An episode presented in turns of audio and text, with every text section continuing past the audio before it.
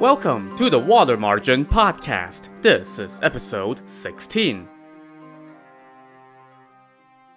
Last time, on his way to the penal colony, Lin Chong met an influential nobleman named Chai Jin, aka the Little Whirlwind.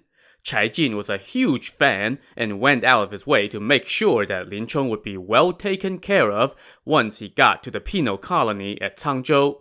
That included giving him lots of silver, which would come in handy for all the bribes that would be expected, and writing letters to the prefect and the warden at Cangzhou.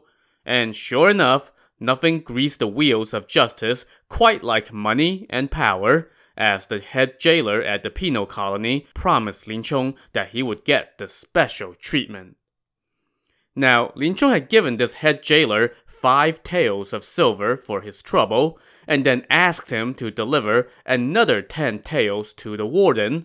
But as soon as he left Lin Chong, the jailer pocketed five of the ten taels meant for the warden, and then brought the remaining five taels to his boss. But you know, I think Lin Chong was probably expecting that, which was why he gave the jailer ten taels to begin with. In any case, the jailer told the warden that Lin Chong was a good man, and he was probably framed by Gao Qiu, and oh, by the way, here's five taels of silver from him, and he's got a letter from Chai Jin, so, you know, wink wink. Well, since he's got a letter from Lord Chai, we have to take good care of him, the warden said. So the warden summoned Lin Chong. When Lin Chong was brought in, the warden said, you are the new arrival. According to laws established by the founding emperor, newly arrived exile prisoners must receive a caning of a hundred strokes. Guards, seize him. And that was Lin Chong's cue. As the head jailer had instructed him to do, he quickly said, Your servant caught a cold on the journey here and have not yet recovered. Please postpone this caning for now. The jailer now chimed in and played his part, saying, Since this guy is sick right now, please show him some leniency. Well, since he's sick, we will spare him for now, the warden agreed. We will give him the caning once he has recovered. The jailer then said, The inmate who has been taking care of the garrison prison temple has served his term. We can send Lin Chong to go take his place. And so they signed the paperwork right then and there and assigned Lin Chong to that post.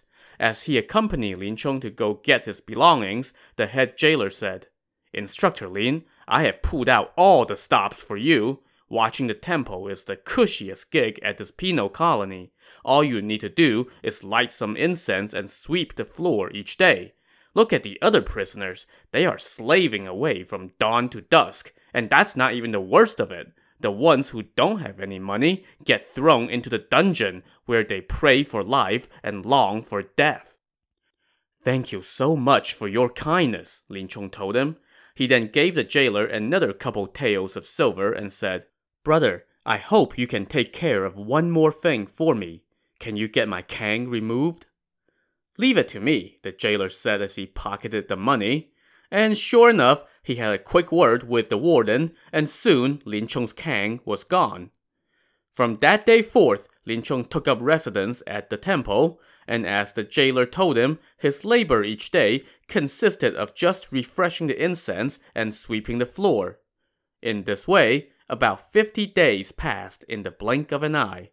The warden and the head jailer, having received their bribes, became quite familiar with Lin Chong and pretty much just left him alone.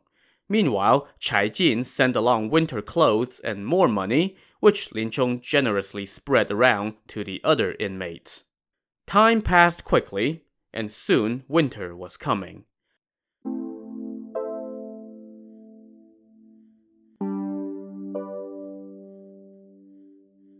One day around noon, Lin Chong went out for a stroll outside the gates of the penal colony. Suddenly, he heard someone shout from behind, Instructor Lin, what are you doing here? He turned around and recognized the man who had called out to him. His name was Li Xiao'er, which literally meant young Li II.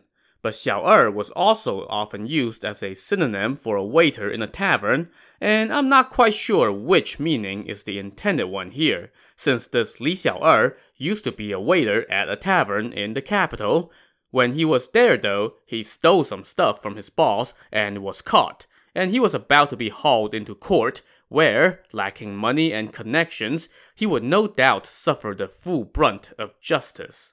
But Lin Chong took pity on him and worked things out with the tavern owner so that this Li Xiao'er was spared. But he couldn't stay in the capital anymore, so Lin Chong gave him some travel money so he could go find a living elsewhere. But Lin Chong never thought that he would run into this guy here, of all places. Xiao Er, how did you end up here? Lin Chong asked. Li Xiao'er kowtowed to Lin Chong and said, after you saved me, I went looking for another job, but had no luck until I wandered to here. The owner of a local tavern, whose last name was Wang, hired me. He liked that I was a hard worker and that I could cook some good dishes, which drew praise from the customers and improved business. So he married his daughter to me. Now, both of my in laws have passed away, and it's just me and my wife. We opened a little tavern near the penal colony. I came here to collect on a tab today and ran into you. Benefactor, how did you end up here? Pointing to the tattoo on his own face, Lin Chong said, I ran afoul of Marshal Gao, so he framed me and had me exiled here. Right now, I am assigned to look after the temple, but I have no idea what will happen in the future. It is so unexpected to see you here. Li Xiao'er now invited Lin Chong to his home and asked him to sit. He then called his wife out to meet his benefactor. Both of them were delighted and told Lin Chong, We have no relatives, so having you here is a gift from heaven. But I am a convict. I don't want to taint your reputation through our association, Lin Chong said. Say no such thing. Who does not know your great name? Li Xiao'er said. Whenever you need to have your clothes washed and mended, just bring them here. They then treated Lin Chong to dinner before escorting him back to the temple. The next day, they came to invite him to dinner again. And so Lin Chong maintained frequent interactions with the couple. They often delivered soups and such for him, and he was touched by their reverence for him and often gave them money for their business. So, as far as the life of a prisoner goes, Lin Chong had it fairly good. He had a cushy gig, the guards treated him well, and now he had a couple friends. Days turned into weeks, weeks turned into months, and soon winter was here.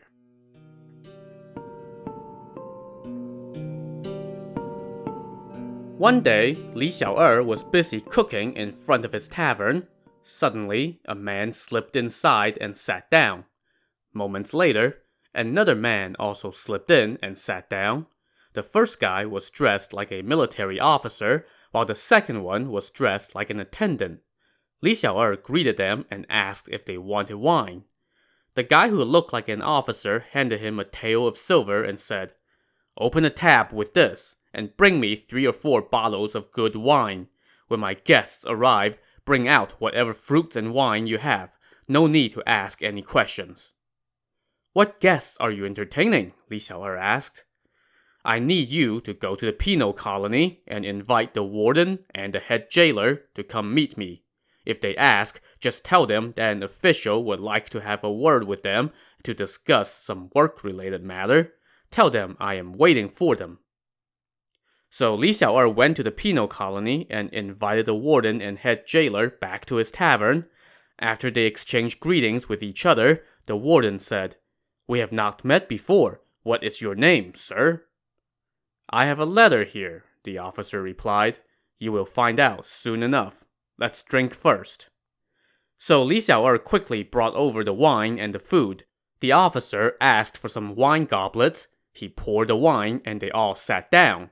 Li Xiao'er hustled back and forth, serving his guests without a pause. The guy who looked like an attendant took care of warming the wine. After they drank about a dozen cups, they ordered more food to go with the wine. The attendant then told Li Xiao'er, I will take care of warming the wine. Don't come in here unless we call for you. We want to speak in private. So Li Xiao'er left the room, but he went and found his wife and told her, There is something fishy about those two men. What do you mean? Judging by their accents, they are from the capital, and they don't know the warden. Also, when I was bringing in the food, I heard the head jailer mention Marshal Gao. Wasn't he the one who framed Instructor Lin?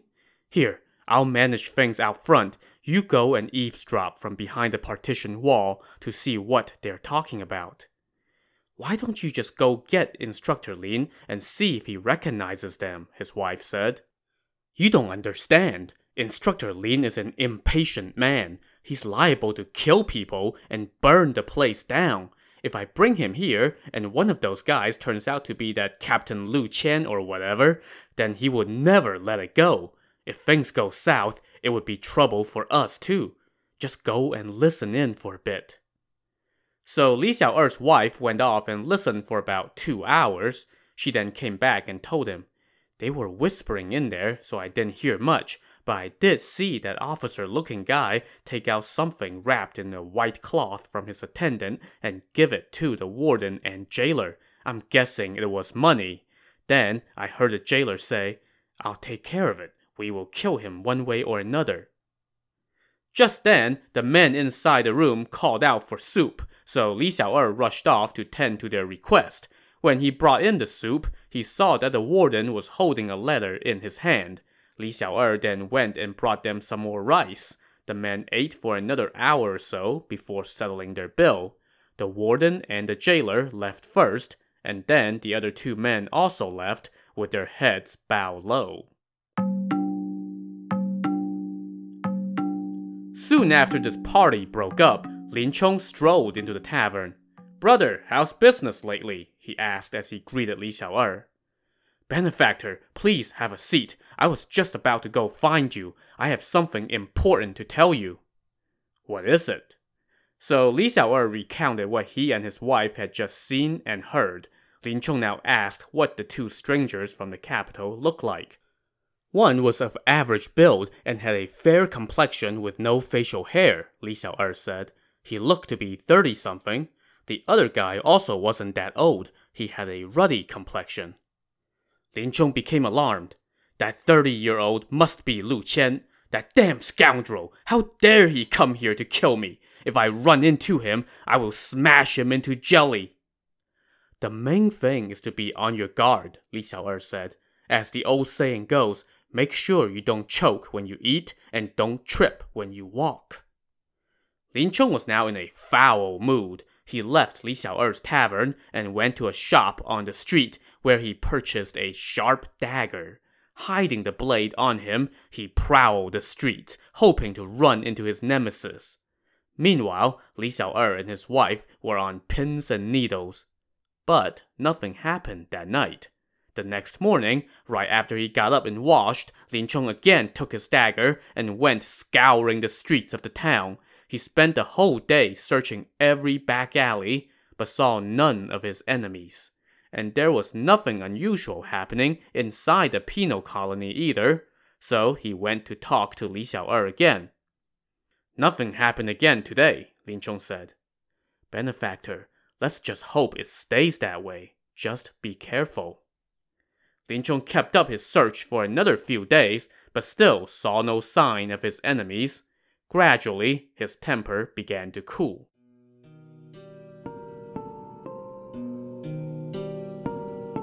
On the sixth day, the warden summoned Lin Chong and told him, You have been here for a while now. For the sake of Lord Chai, we need to improve your situation. There is a large depot five miles outside the east gate where they store horse feed for the army. When feed is delivered there each month, you get to collect some money. There's an old soldier watching the depot right now, but I want you to swap assignments with him so that you'll have an opportunity to earn a little spending money. You can go there with the head jailer to take care of the handoff. I'll go right away, Lin Chong said. He then left the penal colony and went to tell Li Xiao'er, who said, That assignment is similar to your job at the temple. When you collect the feed, there's typically some cash in it for you. Usually, nobody would get that job without a bribe or two.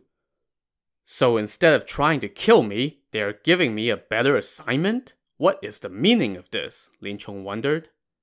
Benefactor, don't be suspicious. As long as nothing happens, that's good. The only shame is that you will be farther from our home. In a little while, we will come pay you a visit. Li Xiao'er then treated Lin Chong to a few cups of wine, and they took leave of each other. Lin Chong went back to the temple, collected his things, stashed his dagger, and grabbed a spear. He and the head jailer took leave of the warden and headed toward the depot. It was now the height of winter, and the weather was bitter cold. Clouds covered the sky, and snowflakes swirled around them as they trudged into the teeth of a rising wind amid a heavy snowfall.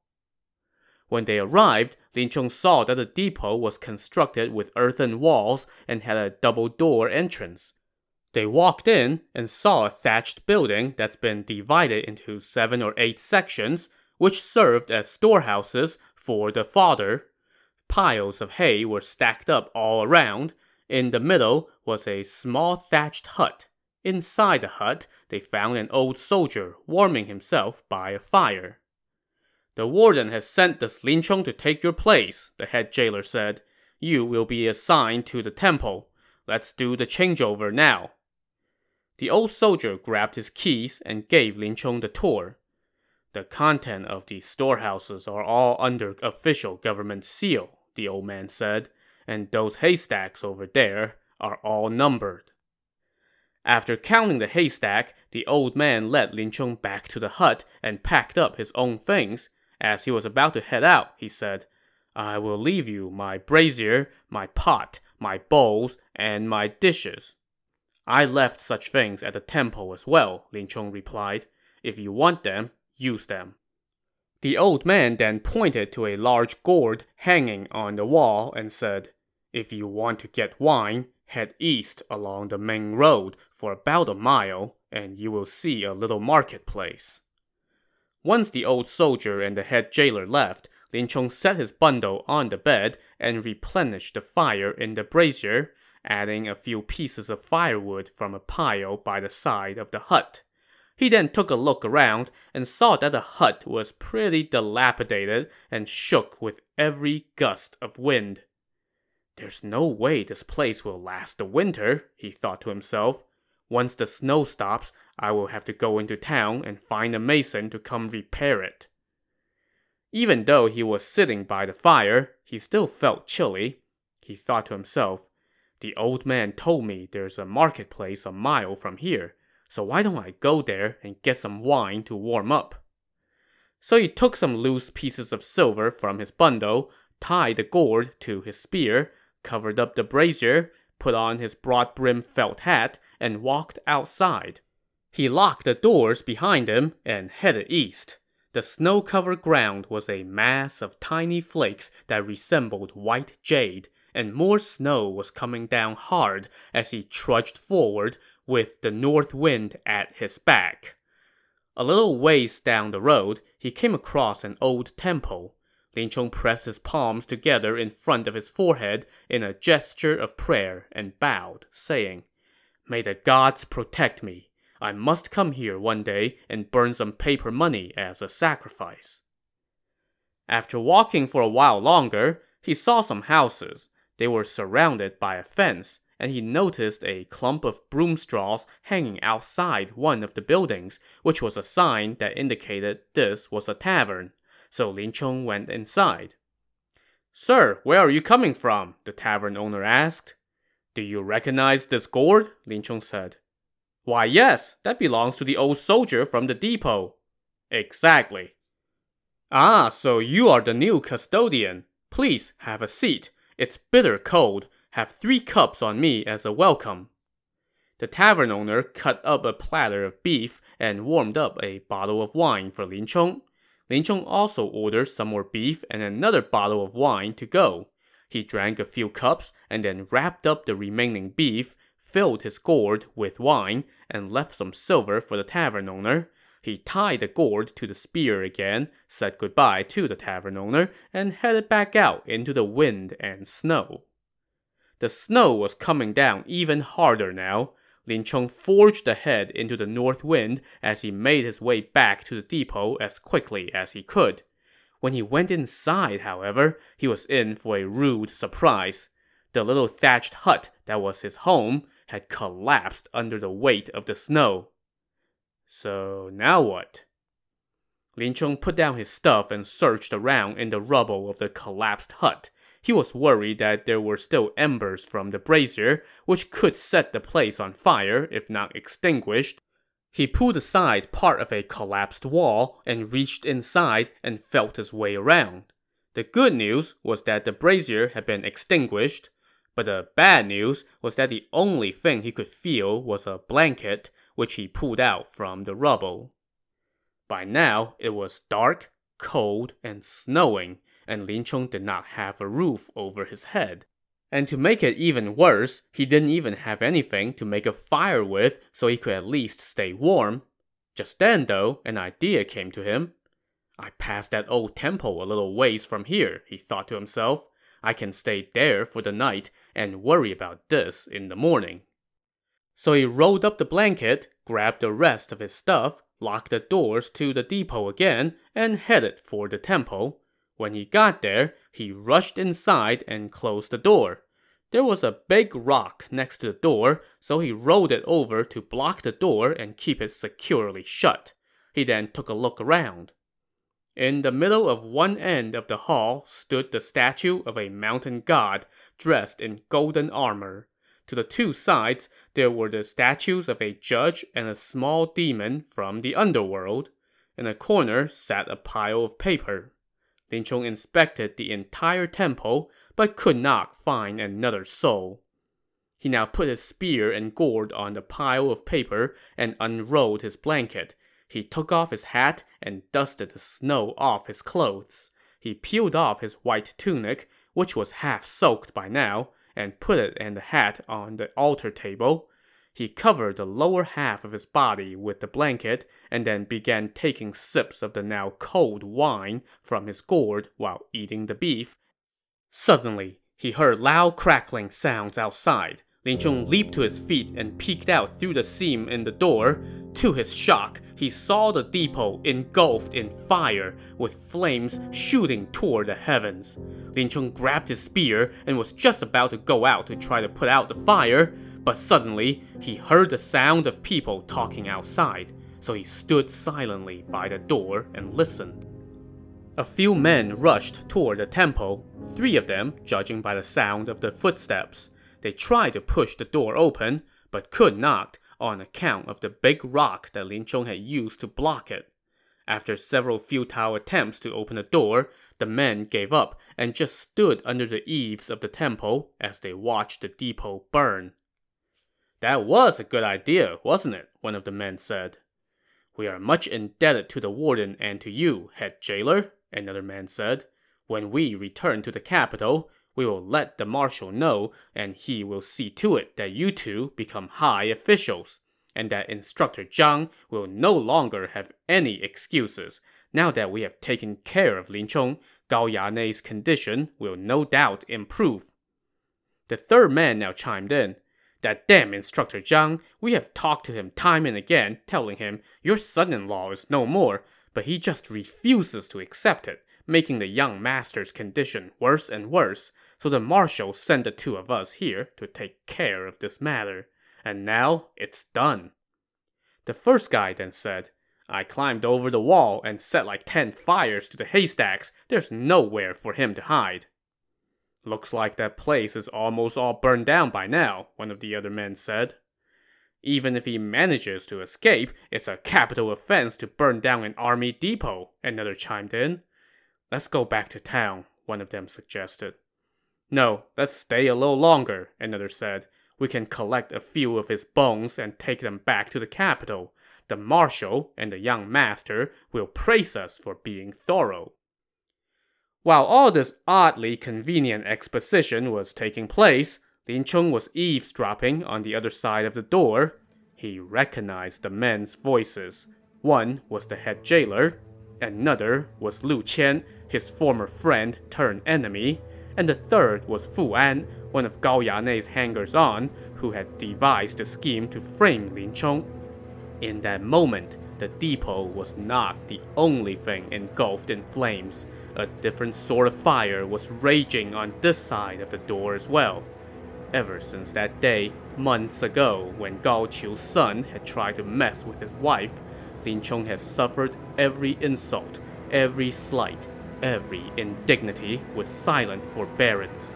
There were many a scumbag who deserved a fist to the face, or worse, but he had taken the high road every time and let them off easy. But not this time. Not this time. To see how this night will play out, tune in to the next episode of the Water Margin Podcast. Also, on the next episode, we start to see why this novel is called the Water Margin when we have not been anywhere near a body of water so far. So join us next time. Thanks for listening.